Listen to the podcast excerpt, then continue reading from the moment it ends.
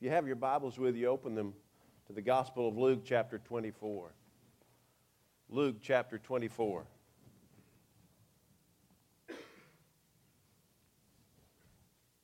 We'll begin reading with verse 13. The Gospel of Luke, chapter 24.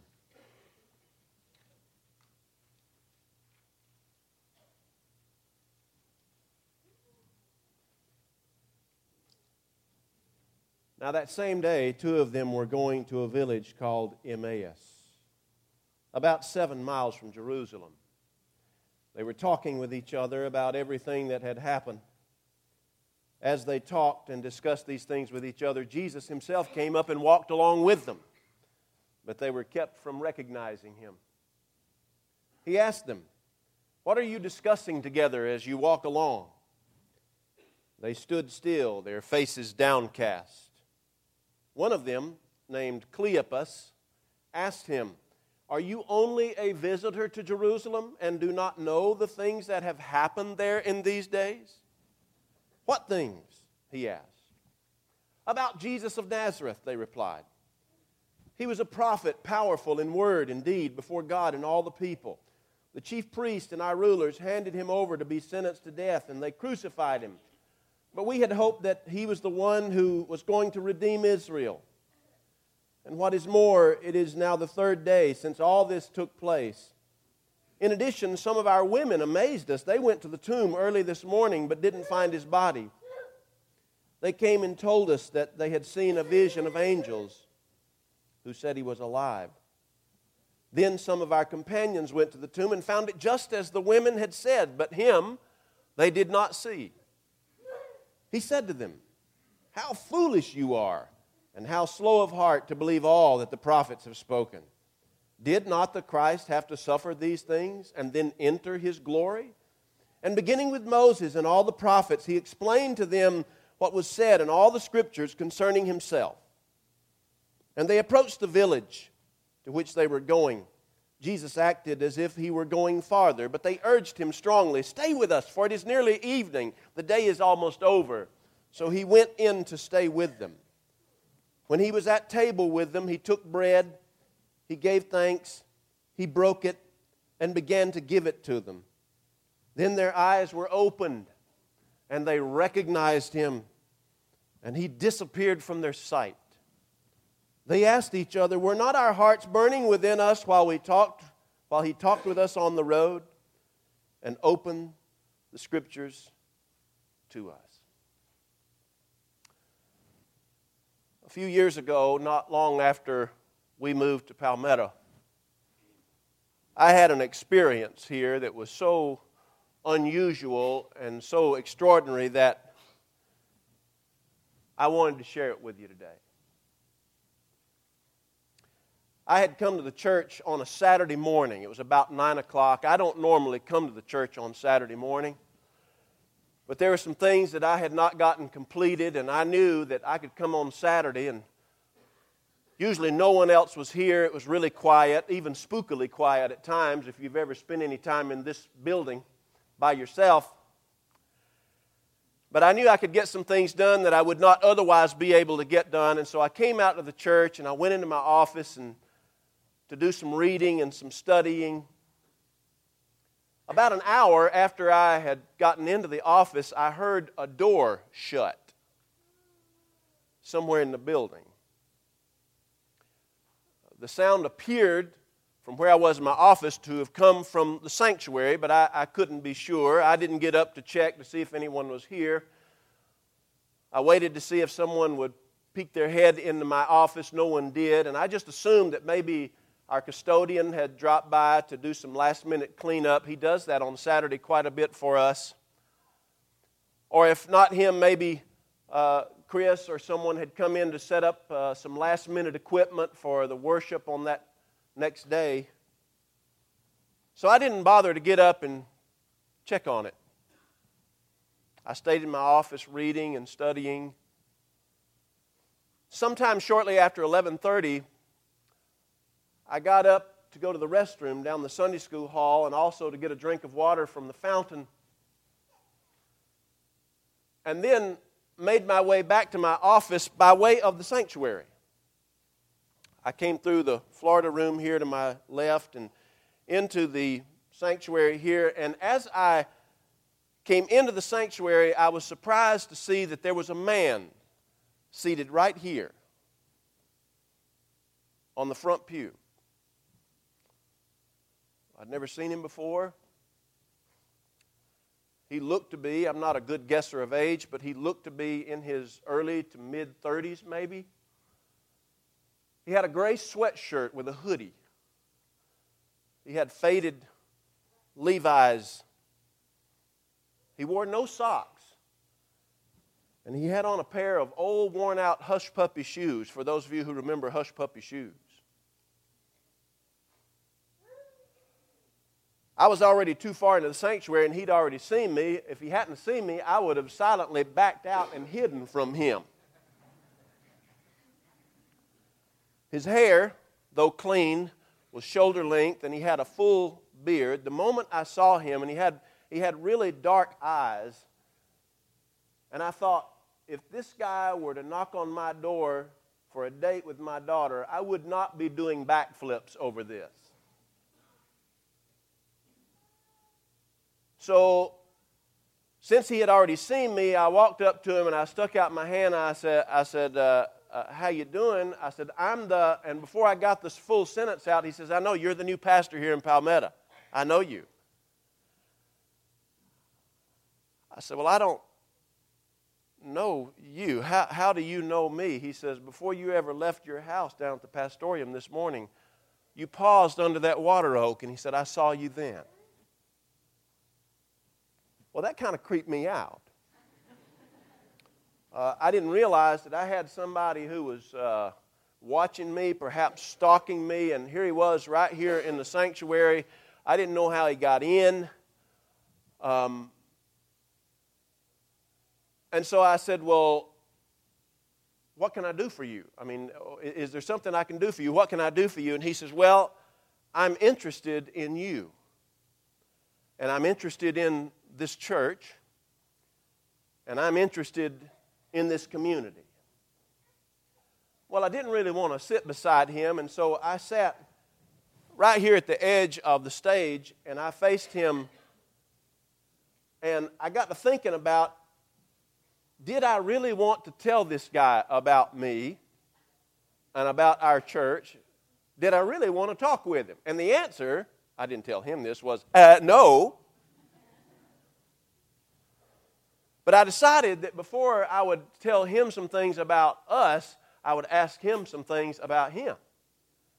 And so I said to him, I said, Tell me about your family and tell me where you're from. And he looked at me and he says, My kingdom is not of this world.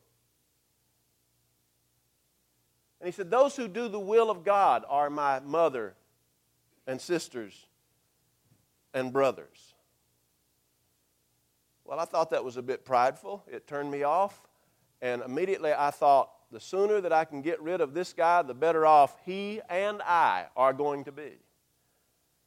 And so I said, Well, I said, that's all nice and all, but I said, You know, I, as I was coming through here, uh, I, I, was on my way to lock up everything and, and go to lunch, so I wish I could stay here and, and talk with you some more. And he interrupted me and he says, I'd love to go eat lunch with you. And he stood up, walked out the door, and headed out the door to my car. And I reached in my pocket and I looked in my wallet. I had a $10 bill on me. And so I went out the door, locked it, went to my car, and we drove to Dairy Queen.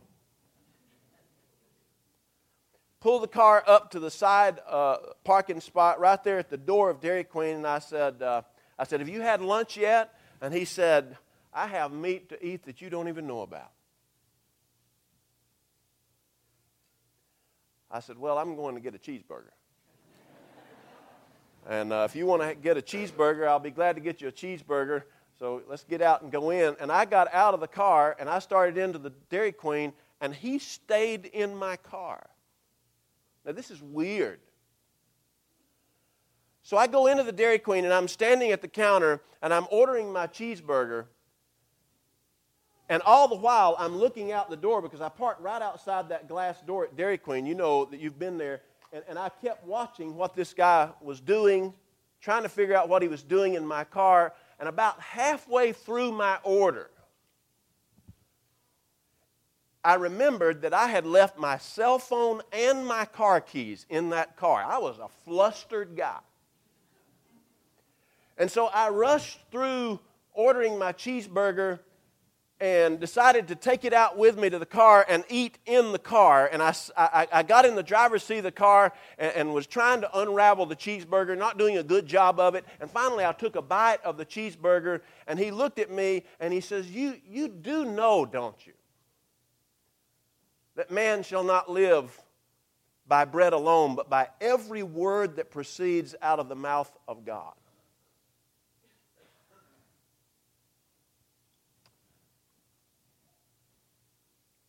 Now, how would you like for somebody to be saying that while you're eating a cheeseburger at the Dairy Queen? I said, You know, I said, uh, I wish I had time to, to spend with you more. That was a lie. I, have had to ask forgiveness for that. I said, I wish I had time to spend with you more, but I need, I need to get home to my family. He says, I'd like to meet your family. Well, you know, uh, I knew better than to take him there. I, I, don't know why I took him there. I'm not a good, quick thinker. The folks who know me best know that I have to digest things for about 40 days and 40 nights. And so I'm not good on my feet thinking. And so, against every better judgment that I could have had, we drove down to my house. At that time, we were still living in the pastorium that the church provided for us. We were renting it from the church, less than a quarter of a mile down the hill here. Zach was in the 10th grade. He was still at home. Hillary was in the 7th grade, middle school, and, and, and the kids and Amanda were at home while I had gone off to the church. And, and here we go, pulling right into the pastorium. We got out, and, and uh, I was showing him the outside of the pastorium. I said, The church has had this for I, I don't know how many years. I think the house was built sometime in the 60s. I said, It's really nice for us. And he, he looked at the front of the house and he said, You know, Foxes have holes, and birds of the air have nests. But the Son of Man has nowhere to lay his head. Well, I was thinking he was trying to hint that he wanted to stay the night, and that was not going to happen. Number one, it wasn't going to happen with me. Number two, my wife would shoot me dead if I had let him stay. So we went in the house through the carport door, and and those of you who remember the pastorium, when you go through the carport door, you go immediately into the kitchen of the pastorium. And Amanda came walking from the living room, which was the next room over. She came into the kitchen, and I said, This is my wife, Amanda. And, and Amanda shot me one of those looks because you see, I had not called her in advance to tell her I was coming, to let her know that I was bringing anybody by there. And she shot me one of those looks that a wife will shoot her husband on a Saturday. If you show up with somebody and she didn't know it, you know what I'm talking about? More of you know what I'm talking about than what nodded.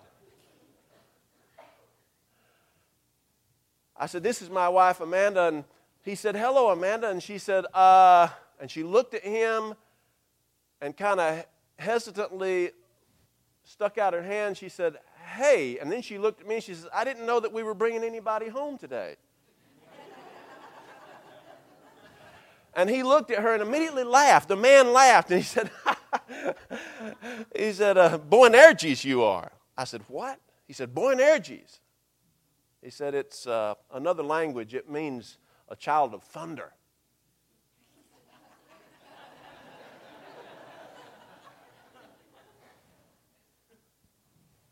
and then he took his hands and he cupped both sides of her face. I started to hit him he cupped both sides of her face and he says, I know you, Amanda.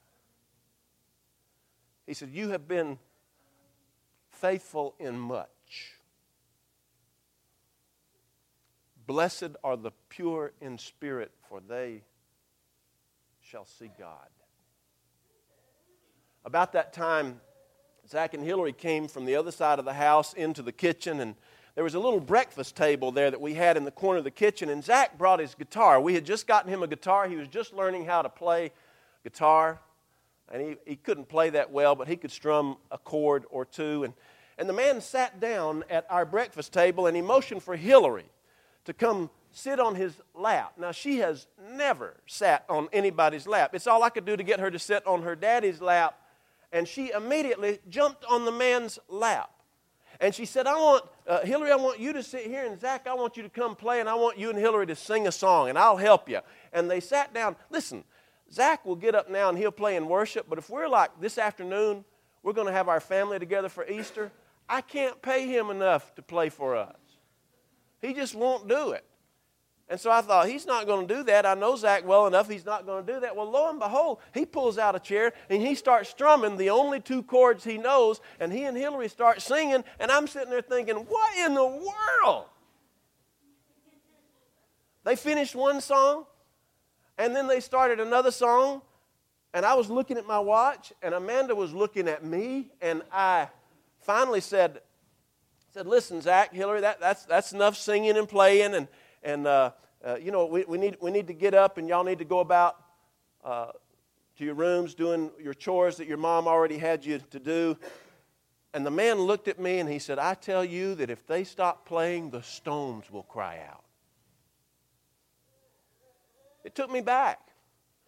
Zach and Hillary just sat there motionless for what seemed to be an eternity, even though it was probably just 30 seconds. And finally, in the um, discomfort of it all, they got up and they went back to the room. And the man looked at me and he says, Listen, uh, do you have some time? I'd like to ride through the community. Can you ride me through the community? I said, Well, I, I really don't have time. But I said, Even if I did have time, my gas tank is totally empty. I was running on fumes going from Dairy Queen with you back to here. And Amanda popped up she says, Well, my Mustang's full of gas. You can take it. I tried to wave her off, but it was like she did it for revenge or something. You can take my car, my Mustang, it was full. And he looked at me and I said, All right, we'll go. So we went down, we got in Amanda's Mustang, it was full. Her car stays full and programmed to go to the Walmart. So we got in the car, we pulled out from the pastorium, and we headed down uh, Menifee Street and down Waterworks Road, and we went by the children's home. And he wanted me to pull in the children's home. And so I took him on a little drive tour of the children's home. We, we pulled in front of the Willett Cottage. And he said, I want you to stop right here. And, and he got out of the car, and I got out of the car. And there was a little girl whom I had never seen before who came running across the yard and, and leaped into his arms and gave him a hug. And right before she leaped, I went, I went to stop her because he didn't know her and she didn't know him. And I know she was just wanting to hug somebody. And, and, and so I went to stop her, and he, and he pointed his finger at me for me to stop. And he said, Let the little children come to me. And don't you forbid them. And he took her up in his arms and he kissed her and she kissed him on the cheek and they had a little powwow conversation there. And then he let her, let her go and she went running back across the yard and he turned and looked at me and he said and jimmy orr unless you humble yourself as one of these little children you won't even see the kingdom of heaven. And it dawned on me right then that i had not told him my name We got back in the car and we headed down toward Newnan. We passed by Arbor Springs School and the Heritage School on the left, and I made mention of all the schools as we went down. And when I mentioned the Heritage School, he says, he says, the fear of God is the beginning of wisdom. I took him down a side street off of 29 and, uh, and back in the countryside near Highway 70, and we passed by several little country churches.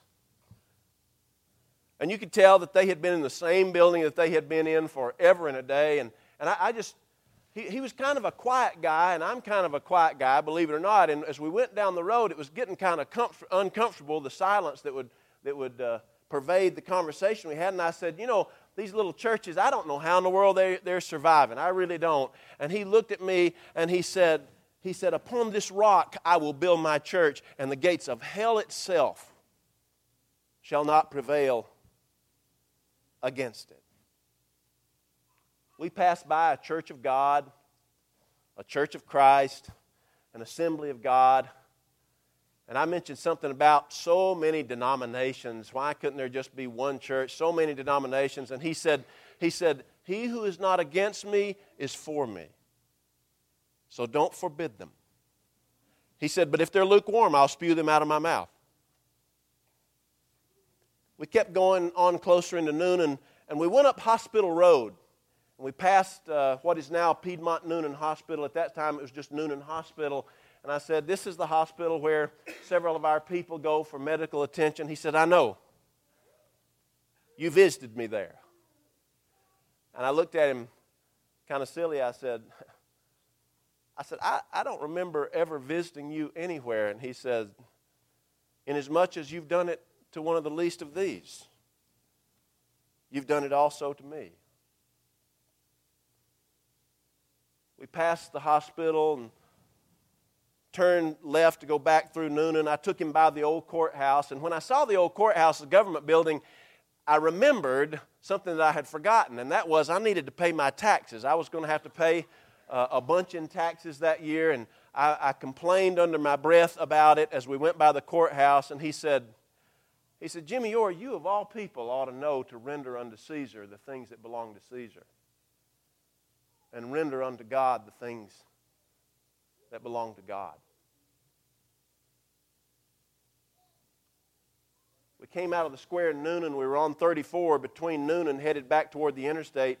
And we passed by one of the bank branches that I normally bank at. And I mentioned something about I, I really need to stop by the bank and, and uh, deposit a check. And he didn't even look over into the direction of where my bank was. He says, he says, Lay up not for yourselves treasures on earth where moth and rust, rust destroy and thieves break in and steal. But he said, Lay up for yourselves treasures in heaven, where neither moth nor rust destroy, and thieves can't break up and steal. He says, For where your heart is, there your treasure will be also. I took that to mean he didn't like the bank that I banked at.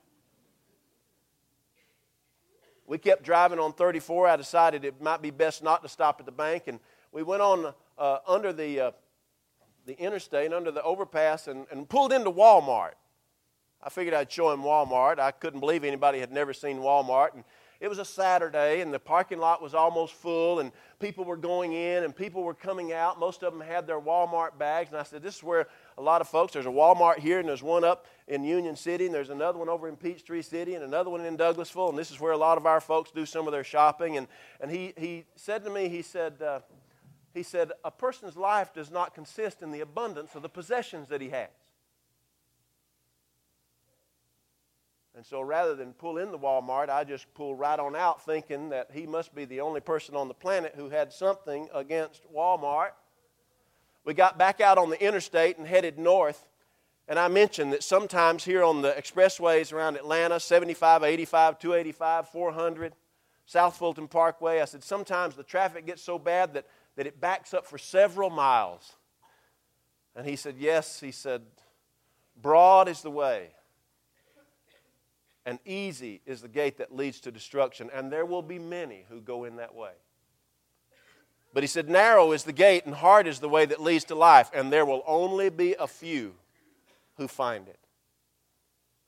We went all the way up to the Union City exit, got off at Union City and 138, and headed back down toward uh, 154, and on our way to Fairburn, and we passed by a liquor store. And he said, What's this? I said, It's a liquor store. He said, Pull in here. I said, I don't pull in the liquor store. He said, Pull in the liquor store. I said, I'm not going in. He said, You don't have to.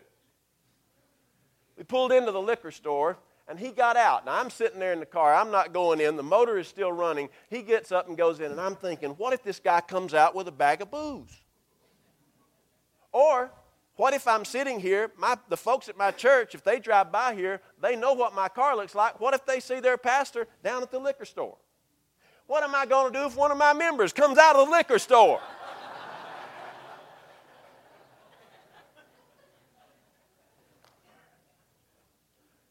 So I sat behind the wheel, my car motor's still running, and I'm watching him. He goes into the liquor store and he stops at the cash register at the counter, and there are two men there. And he talks to them for several minutes. And I could tell that they were talking to him some, and he was talking to them some. And, and finally, I watched those two men. They had a brown paper sack with something in it, I don't know what, and they sat the brown paper sack down on the counter and they w- left it on the counter, and the two of them walked out, and he followed them out. And they got in their car, and he knelt beside their car. The window was down, and, and I, I put my window down to hear what he was saying. He says, Now remember, I'll never leave you nor forsake you. He turned around and got in my car, and I said, I said, What was that all about? And why are we here? He said, It's, the, it's those who are sick who need a physician, not those who are well. I said, Good gracious. We drove through Fairburn. We went past Holly Hill Cemetery. He wanted to pull in there. So we pulled in. He wanted me to stop, and we slowly walked through the cemetery, and we'd stop on occasion to look at some of the graves and some of the plaques at the uh, at, at, the the plot, the grave plots that were there. And on one of the particular graves, he knelt down and just started boohooing. I mean, he didn't announce it. He didn't tell me whose whose grave this was. He just started boohooing, and and I thought, well, maybe, maybe he's lost a family member recently. Maybe that's why he came to the church to begin with. And so I knelt down beside him and I put my arm around him and I said, I know what it's like to lose somebody. I said, on, the, on nine days before Christmas 2001, we lost Amanda's daddy to cancer. I said, it hit her hard. It hit all of us hard. And every time I think about it, we have his pictures all over the house. It's hard. It's hard. Even the grief still is, is sharp. He said, I know. I saw Amanda's daddy today. I said, What? He said, I saw Harold today. I said, Man, he's dead. He said, He who believes in me will never die. I looked up at him, and in between the tears, he said this He says, It is written, How beautiful are the feet of those who preach good tidings of great things. But not everybody has heard our report. And I thought, that's a weird verse to, to quote here in the cemetery. But I looked up, and he was knelt down at the gravesite of Reverend Carl Moell.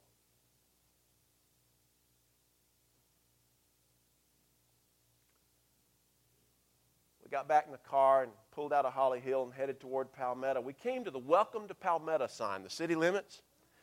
He told me to pull over again. We pulled over. He got out.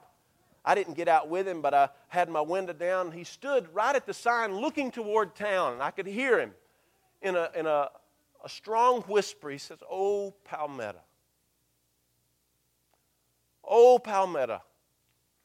How often I would have gathered you together like a mother hen gathers her chicks, and you would not.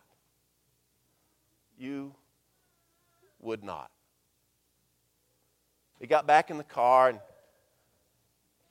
we came here to the church, and as we parked and got out, I'd made mention of the fact that on Sunday we were out of parking space and we needed more space. And he looked at me and he said, he said, Keep telling your people, and you keep doing yourself. You keep going out into the highways and hedges and compelling people to come in, that my house will always be full.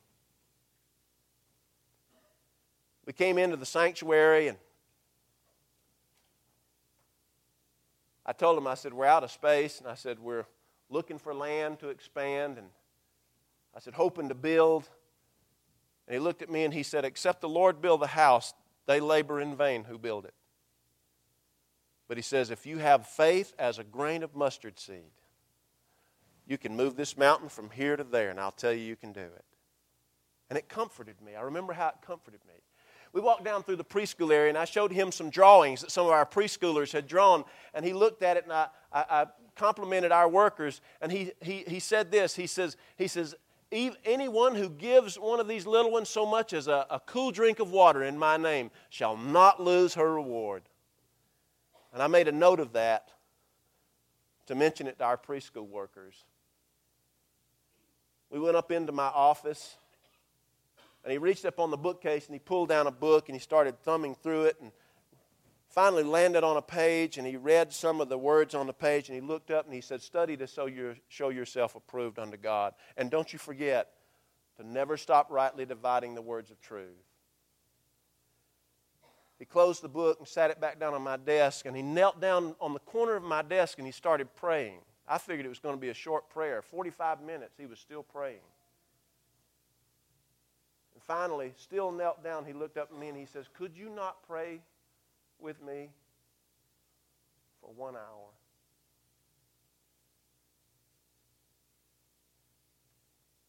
And then he got up and he grabbed me by my shirt and he pulled me close to him. He said, I want you to know that Satan has desired to have you, that he may sift you like wheat, but I've been praying for you. And when you have returned, strengthen your brothers and sisters.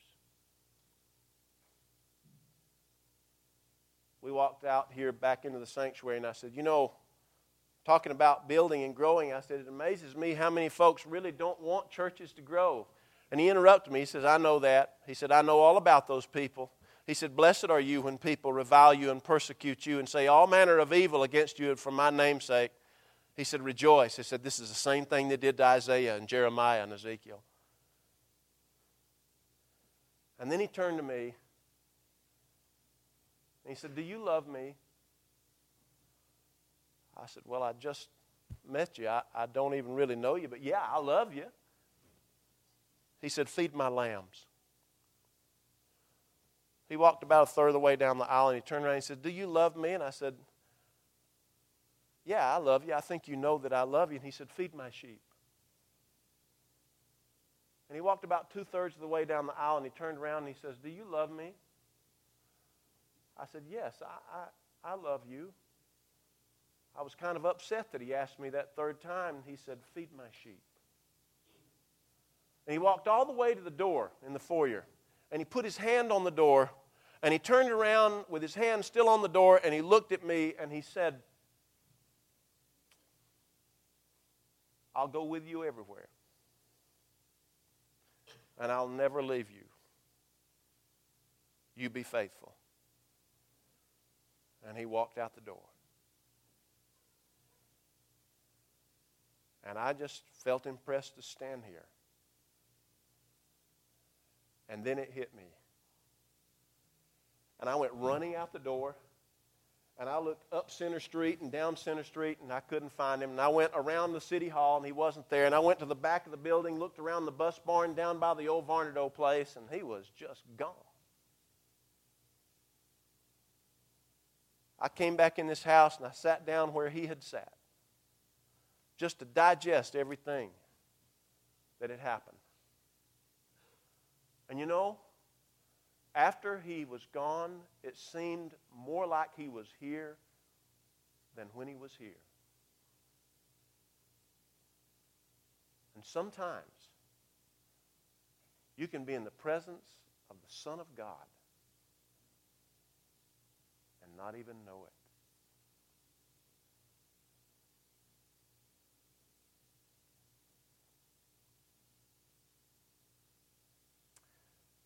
Tell me, what would you do with this visitor who is Jesus? By now, I think you know that what I've just shared with you is a parable.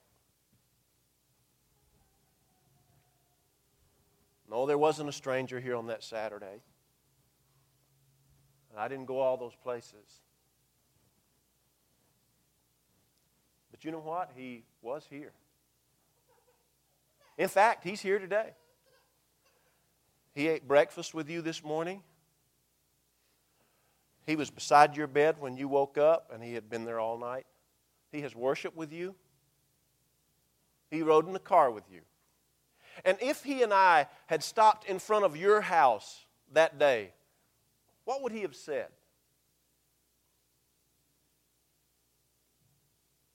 I can tell you that that stranger did tell me that there were some people who are fairly regular attenders at our church that he doesn't even know. But he'd like to. I can tell you that he told me that there were lost people within, within a short walk or drive of this church who had never been invited to come to this church.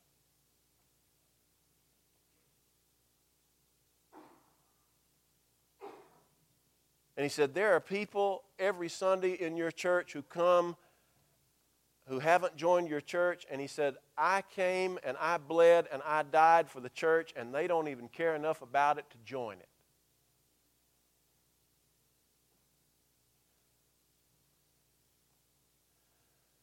Tell me, what will you do with this visitor named Jesus? Let's pray. Our Father, we thank you for your presence in this place, for your presence before we ever got here. We pray, Lord, for people who are lost, who need to receive you as Savior. We pre- pray for people who are saved but need to get committed enough to tell their lost friends and family and neighbors about you. We pray, Lord, for those who are not members of a church but need to be, and you've called them to be. We pray for this moment, for your spirit to move, because you are the risen one. And for that, we are eternally thankful. In Jesus' name, amen. Let's stand.